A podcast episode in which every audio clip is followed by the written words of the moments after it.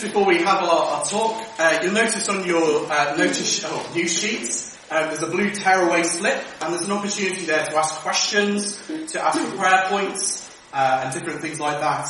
Um, the blue, I had a blue slip question last week about the passage that we looked at, and it was asking the question in chapter five: uh, Does the phrase "every creature under the earth" refer to those who have been lost? So it's talking there about uh, verse 13 of chapter 5. And I heard every creature in heaven and on earth and under the earth and in the sea and all that is in them. And I want to say, does that refer to then um, the lost? Probably not, actually, in that passage. So in Exodus 20 and Deuteronomy 4 and 5, uh, under the earth is just another way of referring to the sea. Um, if you read those passages, it's sort of expanded that way. We call it the depths. It's that sort of idea. So really, by saying it, he's covering all his bases. You do then have the phrase in the sea. But I checked this out, literally the phrase is on the sea. So it's as though everything that's in the sea, everything that's on the sea, everything that's in the sky, everything that's on the earth, everything. Philippians 2.10 does have a similar though not identical phrase that could refer to the dead. Um, but it's certainly true there that there they're bowing their knee to King Jesus. So in a sense they, they will praise, but what you might call in a reluctant or regretful way. Uh, Psalm 115 verse 17 though says, the dead do not praise the Lord, nor do any of you go down into silence. So it's not saying that they're going to be converted, it's not saying that they're eventually going to become Christians uh, when they're dead, but there is a sense in which they will bow the knee uh, to King Jesus. They'll recognise um, that he is king. So I hope that that's helpful. If you've got any comeback on that, do please feel free to fill in another uh, slip or come and have a word with me uh, afterwards. But on to our, our passage this morning. Uh, let me just pray as we, we come to God's word. Uh, Father, thank you uh, for your word. Father, thank you that although some things are hard to understand, Father, thank you that it's there for our encouragement. It's there to build us up. And Father, pray that we might be built up this morning and encouraged in the gospel. For we ask it in Jesus' name. Amen. Amen. Sometimes the biggest question is not what, but when. Biggest question is not always what, but when. The ideas placed before us in Revelation chapter 6 are not difficult in themselves. What we're going to look at with the imagery is fairly clear. So much so that the characters that are in our account this morning, the four horsemen of the apocalypse, have passed into popular imagination. You hear about them, people talk about them. They were even mentioned in the news this week at one point. So we understand a little bit about what it's talking about. The question is not so much what, but when. When are we talking about here? Is it some point off in the future? Is it something that happened in the past? Or is it something that's happening now? And that's one of the big questions as we go through the book of Revelation. That's one of the big questions that we started with. And I should say, historically, all three views are well represented. There's good people on all those different sides. In the church down through the ages, there's never been a solid consensus on this.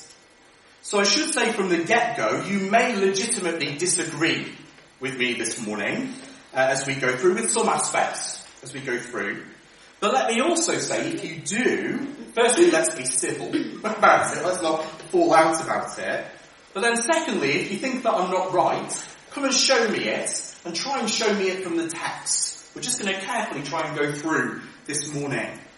We should see that the events described here are describing the time that I'm talking about. We'll see as we, we go through. This morning I'm going to suggest that the period that we look at here is from just before John's time until the end. So from Jesus' resurrection and ascension to his return. Not in a chronological way that sort of goes event after event after event after event, but describing in general terms the time in which we live now. Now, firstly, let me show you from Revelation why I think this is the case. We said last week that prophecies made far into the future were sealed in the Bible. So we mentioned this last time, Daniel 8 verse 26. Seal up the vision, for it refers to many days from now. That's what Daniel was told. And Daniel 12 verse 4, shut up the words and seal the book until the end of time. So prophecies in the Old Testament that were to do with far in the future were to be sealed. But in John, the opposite is true. So Revelation 22 verse 10, and he said to me, do not seal up the words of the prophecy of this book, for the time is near. He's saying this is not a long way off, actually this is coming now. This is near. In other words, the end is here. No need to seal up this prophecy. The time described here is on its way now. If you're not convinced from that, let me show you from elsewhere. So Acts chapter 2 verse 17. And in the last days it shall be, God declares, that I will pour out my spirit on all flesh, and your sons and your daughters shall prophesy, and your young men shall see visions, and your old men shall see dream, uh, shall dream dreams. What's being described there uh, is not Judgment Day so much, it's Pentecost. That is Peter explaining Joel, the book of Joel, as understanding, as, as explaining the events of Pentecost, but he calls it the last days. These are the last days in which things, these things happen. Paul says the same thing in 2 Timothy. So in his last letter to Timothy he writes, But understand this, that in the last days there will come times of difficulty. For people will be, people will be lovers of self, lovers of money, proud, arrogant, abusive, disobedient to their parents, ungrateful, unholy, heartless, unappeasable, slanderous, without self-control, brutal, not loving good, treacherous, reckless, swollen with conceit, lovers of pleasure rather than lovers of God, having an appearance of godliness, but denying its power. Avoid such people. That's 1 Timothy 3, 1 to 5. Now, apart from the fact that that could be a guide to our times, couldn't it, as you read through that list, Paul says that it's the last days these things happen, and then he tells Timothy to avoid them. And it's a singular command. So in other words, it's to Timothy. If these people belong to the last days, and that's far off in the future, how can Timothy avoid them? Unless Timothy was already living in the last days. So that's 2 Timothy, not 1 Timothy. If you don't believe all that, just look around you. I've been having conversations with people for about the last 20 years, uh, telling me that we're living in the last days. And again, all the way through history, people have thought the same. No one has seriously thought that Judgment Day is really far off in the future, because they've looked around at the world around them, and what they've seen is, is fitted with what the Bible speaks about as being the last days. Now, people who've said that to me normally mean something quite specific. They normally mean something like the last seven years of history. But biblically, we are in the last days. That's why it's always been for the last 20 years, people have been telling me that. The last days are the days from Jesus' death and resurrection all the way up to his return. And that's what we have described here. And what we're going to see as we go through the book of Revelation is that same period from then until the end described in all sorts of different ways. Just as we've seen Jesus as the glorious Son of Man in chapter 1, and then as the Lamb in chapter 5, so we're going to see this age, the church age if you like, in seven seals, in seven trumpets, in seven bowls. They're not sequential periods of history, either past or future, but they're ways of looking at the same time from different angles. It's a bit like a spiral staircase John really likes this idea of a sort of, if you read 1 John, he just keeps going round the same ideas, around and around. And that's what he's doing here. He's going around and around this spiral staircase, showing us things from different angles. The same events, the same people, the same ideas, but from different perspectives. So in our passage then, if, we take that as how we're going to read it, Jesus steps forth to break open the seals to reveal and enact God's plan for history. And the first four seals that we see, was our seven seals we saw last time, the first four are going to be broken off and they're more commonly known as the four horsemen. The four horsemen. Let me just read to you uh, verse 1 again. Now I watched when the Lamb opened one of the seven seals, and I heard one of the four living creatures with a loud voice like thunder say, Come! And I looked and behold a white horse, and its rider had a bow, and a crown was given to him, and he came out conquering and to conquer. It repeats that idea with four different horsemen. And it's probably one of the most famous figures in the whole book of Revelation. The four horsemen of the apocalypse. Now really it should be the four horsemen of Zechariah. Because actually if you read Zechariah, that's where they come from. If you want to know more about the four horsemen of Zechariah, go speak to Steve Orr another week, because he preached on it uh, a couple of months ago, or go have a listen online. The four horsemen are traditionally known as uh, conquest, war, famine, and death or plague.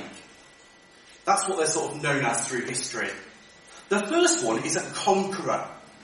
He looks a bit like Christ the conqueror, the one who conquers, but he's a fake. The victory that he brings is military and earthly.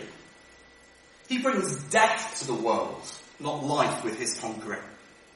He has a real bow in his hand rather than a rainbow. He's an earthly empire builder. That's the first one. The second one is war. He's a warmonger. Seemingly turning nation upon nation. So it's not that there are big empires, just big egos. The pointless squabbles between nations and kings that result in their own people paying the price. The third is an exploitative salesman. Really, if you read the uh, account, He's offering the basics for 18 to 20 times their normal price. Usually that's the result of a famine, hence his name. Olive oil and wine are okay, sometimes taken in luxury goods. In other words, the poor are affected more than the rich. That's certainly true of famine, but it seems more likely that the idea is that there's no relief coming. An emperor, uh, around the time that this was written, the book of Revelation, uh, ordered that vineyards and olive groves in the area of Asia Minor be ripped out and replaced with wheat fields. And the idea was there was a bit of a famine, they wanted to alleviate the famine, so they replaced the olive oil and the uh, wine with grain. Interestingly, the locals refused, uh, and the famine continued. They didn't want to get rid of their wine and olive oil. So no relief is coming. The fourth horseman is death or plague. The word for death here is used for plagues in the Greek Old Testament. And the horse sort of looks a paint, a pale, sickly colour. That's really the idea. It's not uh, sort of greeny, sort of off colour. And death and Hades follow this one. So these are the four horsemen of the apocalypse. Though as we say that, the word apocalypse is just the word revelation. That's actually the first word in the book, which is how books were given their names in those days. Apocalypse just means something that's revealed. Those now, of course, we associate it with the end because of how people understand the book. But there's nothing to indicate that these horsemen only belong to the last decade of history.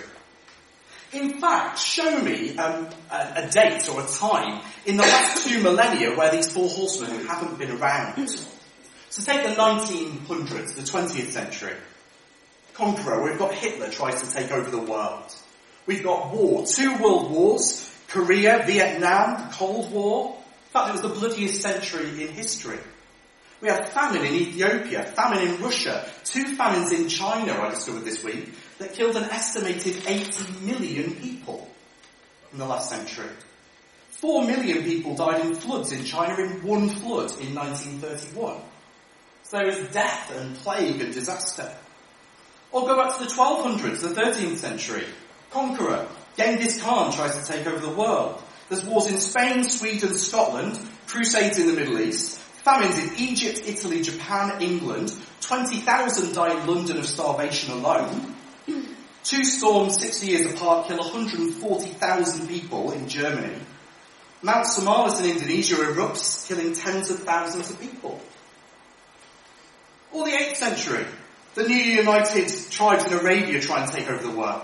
They manage all the way from India to North Africa to Spain, all the way up to nearly where I lived in France, nearly up to Paris.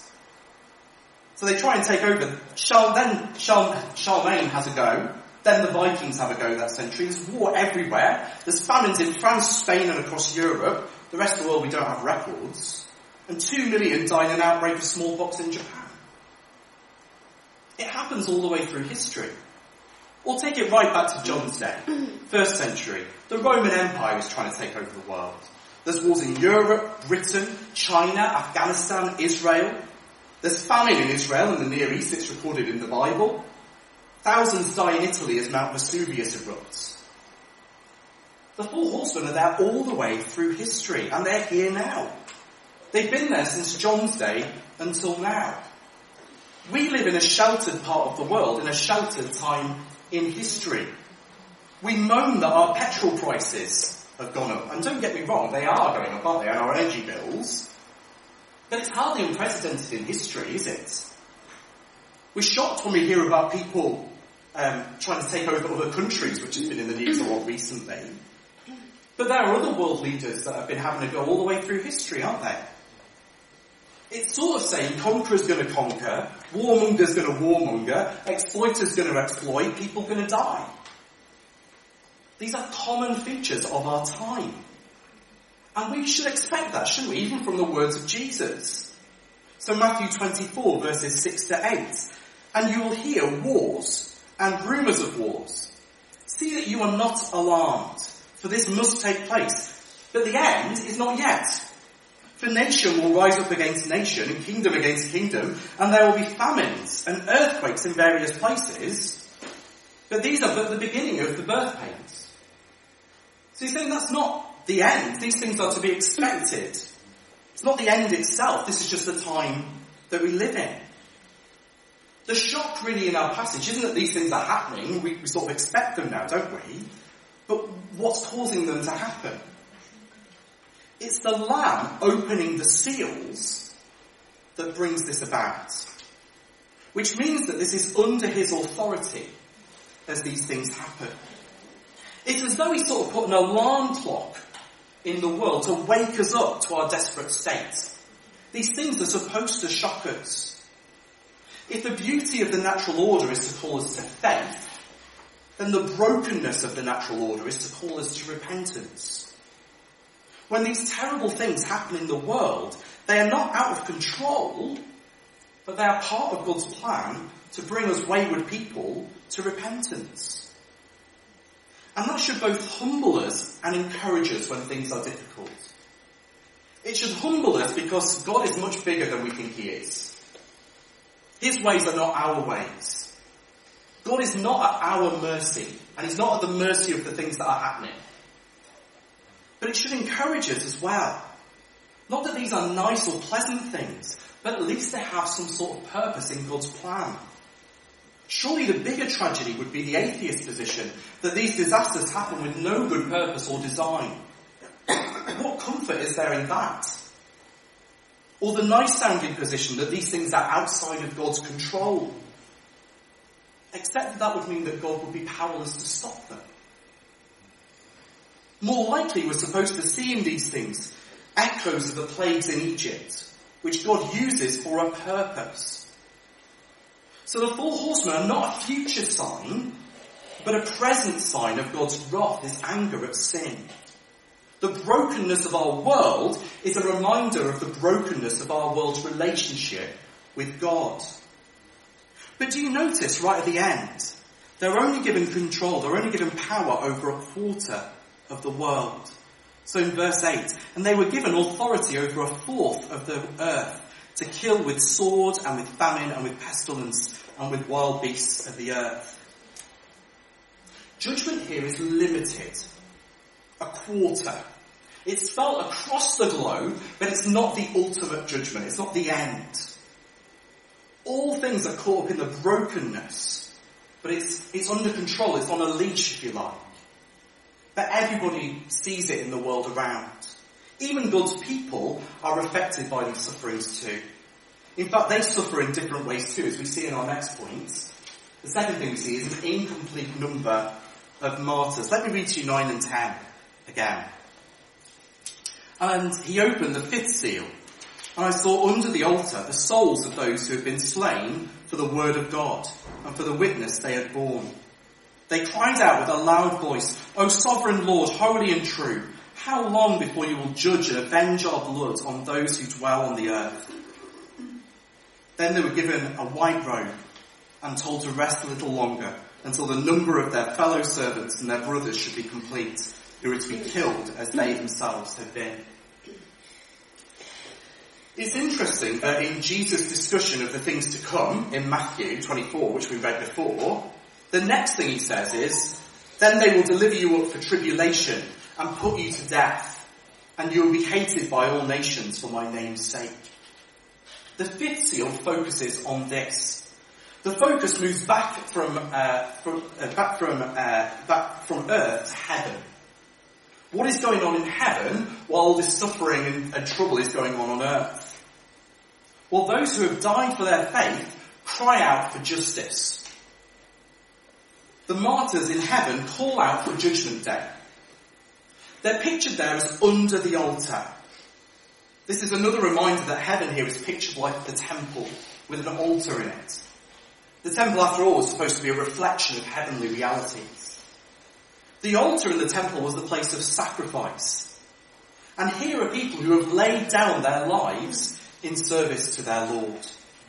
Here are believers who have truly followed Jesus even to death on a cross, if you like, who were persecuted for their faith and paid the ultimate price. Now in Leviticus we read that the, the blood of the sacrifices after it was used on the altar was poured out under the altar. And here they are under the altar. And to this day there are thousands of people who join them. There are thousands of people who are martyred. Open Doors, a, a charity that looks into this, has the numbers between roughly three and four thousand Christians martyred every year. The exact number may be much, much higher though. The exact number is hotly disputed, but a few years ago, a, a Christian researcher, historian called David Barrett, put the number at roughly 70 million Christian martyrs since the time of Christ. 70 million, that's basically the population of the UK. And here they cry out, O sovereign Lord, holy and true, how long before you will judge and avenge our blood on those who dwell on the earth? They're calling out for justice. They're calling out for judgment, for a reckoning. And in terms of what's actually going on there, that's fairly easy to understand, isn't it? But I confess that I found it quite hard to get my head round. It feels a bit to me like those psalms where it's sort of asking God to break people's teeth. You know the ones that I mean? It's actually very similar words to Psalm 74. How long, O Lord, is the foe to scoff? Is the enemy to revile your name forever? Why do you hold back your hand, your right hand? Take it from the fold of your garment and destroy them. That's what they're saying. But in my head, that's not what I want them to be saying. You know what I mean? I want them to be calling out for mercy for their persecutors. I want them to be crying out, Father, please forgive them. But whenever that happens in scripture, that's an opportunity for me to learn more about God and about myself. Because if something's not right, then it's something that's not right in my head rather than in the Bible. And if it means that I'm not expecting this, there's something that I've not got quite right. Perhaps it's a misunderstanding of who God is, or maybe heaven as a present reality is, or, or maybe I don't understand what they're calling out for. I suspect though it's the same problem that we might have with that phrase in verse 16, the wrath of the Lamb. We struggle to get our heads around that. Isn't Jesus meek and mild? They're obviously not calling out for revenge. That is not what they're calling out for. What they're calling out for is justice from the just God. And God is already going to do this, notice. Actually, judgment is coming. God has promised that judgment is coming. Their question is, how much longer? It's the heavenly equivalent of the kids on that car journey. Are we nearly there yet? Are we nearly there yet? Crying out through history. They want their blood to be avenged. It's an echo of another psalm that asks that same question. Why should the nations say, where is their God? Let the avenging of the outpoured blood of your servants be known among the nation before our eyes. They want the nations to know that God is real and that he really does care for his people.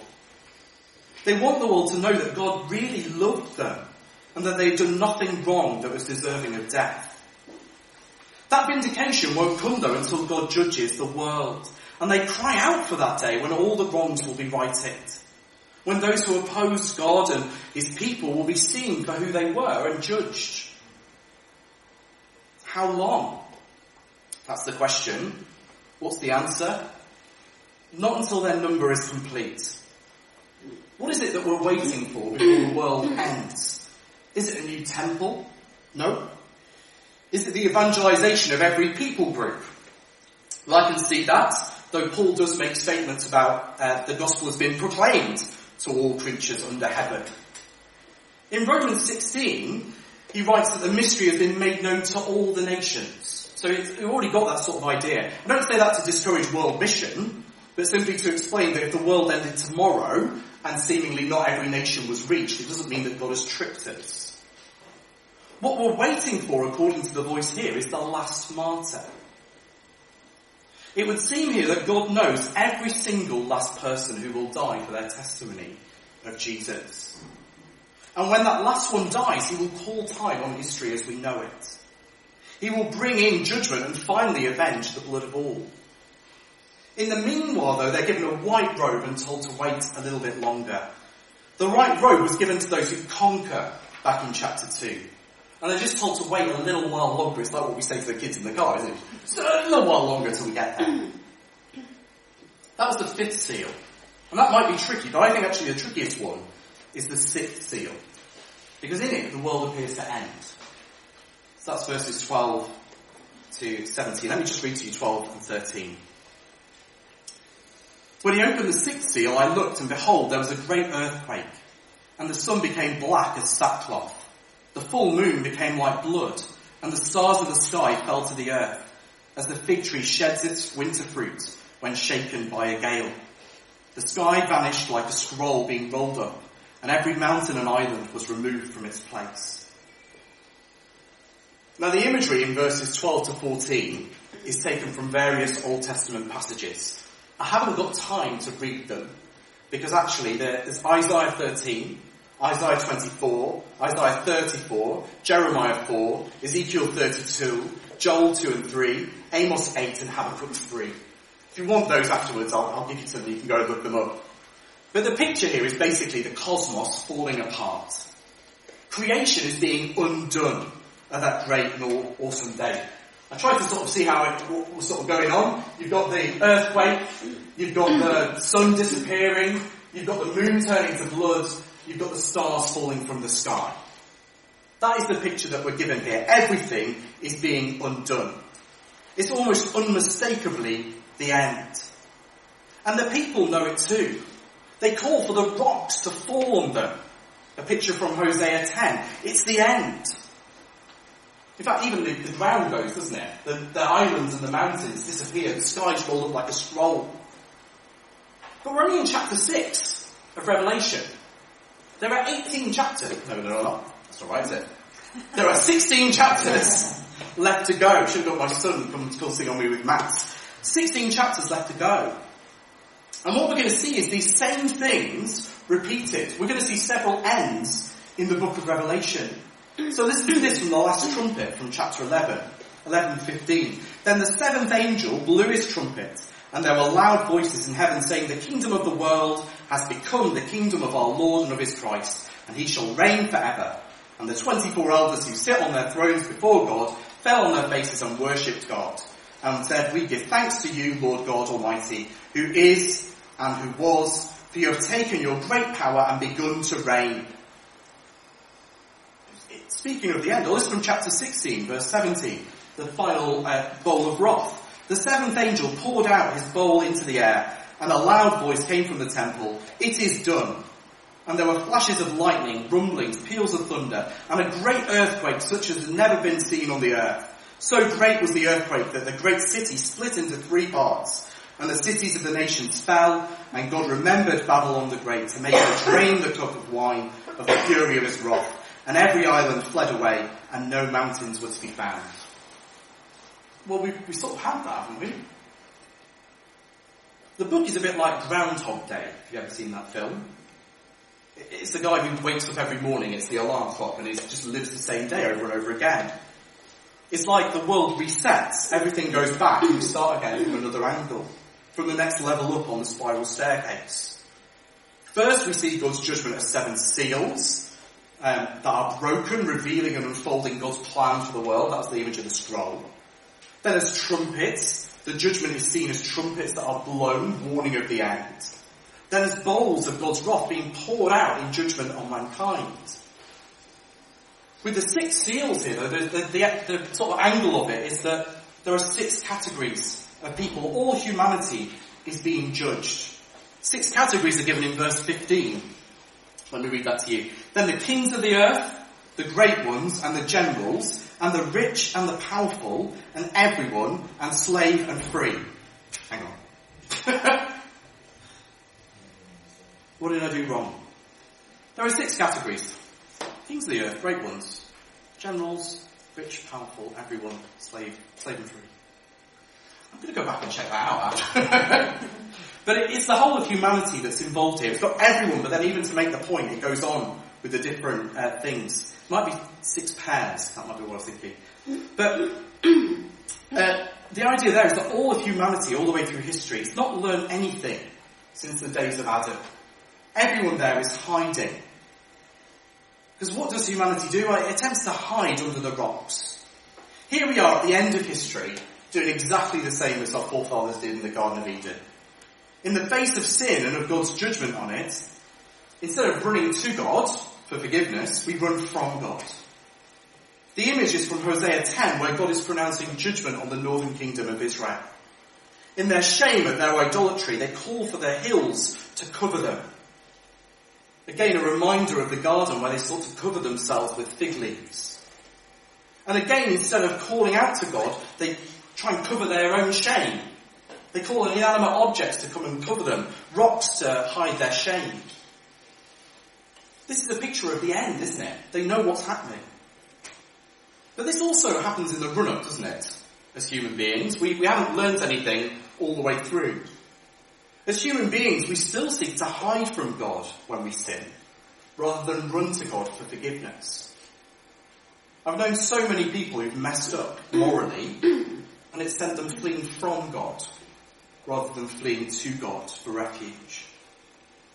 Also as human beings, we seek to cover our shame, don't we, with things that are ultimately destructive to ourselves. Some turn to chemical relief or sexual relief or distraction. But none of them provide the covering that we need. Some people turn to moralism, trying to cover themselves with morals, but they're no better than fig leaves. None of us, none of those things can cover our shame, nor can they protect us from the face of Him who is seated on the throne, or the wrath of the Lamb. Only the Lamb can do that. But here it's the wrath of the Lamb. What a phrase. Almost sounds like a contradiction in terms, doesn't it? The wrath of the Lamb. Yet there it is. Wrath, anger at sin is not just from the Father, but from the Son too. And incidentally from the Spirit, as you see with Ananias and Sapphira in Acts chapter 5. Theologically, I'm glad that it's there. It stops us from falling into the trap of thinking God has three different personalities in competition with each other. You know, the angry one and the kind one and the holy one. No, all three are all three. They share the same character. It's their relation to each other and their actions in history that differ. But all of them have the same reaction to sin, rebellion, evil. So theologically I'm glad that it's there, but practically I'm sad that it's there. Because we're left with that question, aren't we, dangling at the end? Who can stand? And the deafening answer in one sense is no one. No one can stand before the wrath of the Lamb, before the Almighty. No one is worthy in all of creation, as we saw last time. And yet, some will stand on that day, as we'll see next time. The answer is to turn now. Because the good news of this passage is that we're not at that day yet. We're not at the end. We're not at the day of the wrath of the Lamb. When are we? That's the question we started with, wasn't it? We're in the day of salvation. We're in the time when we can turn. We're in the time when we can be washed by the blood of the Lamb instead of facing his wrath. So turn to the Lamb now. That's the message, isn't it? Repent and believe while there's still time. And if you have done, who are you going to tell about those things? Who will stand before the wrath of the Lamb? Well, let's make sure that we've given them a chance by telling them the message. Amen.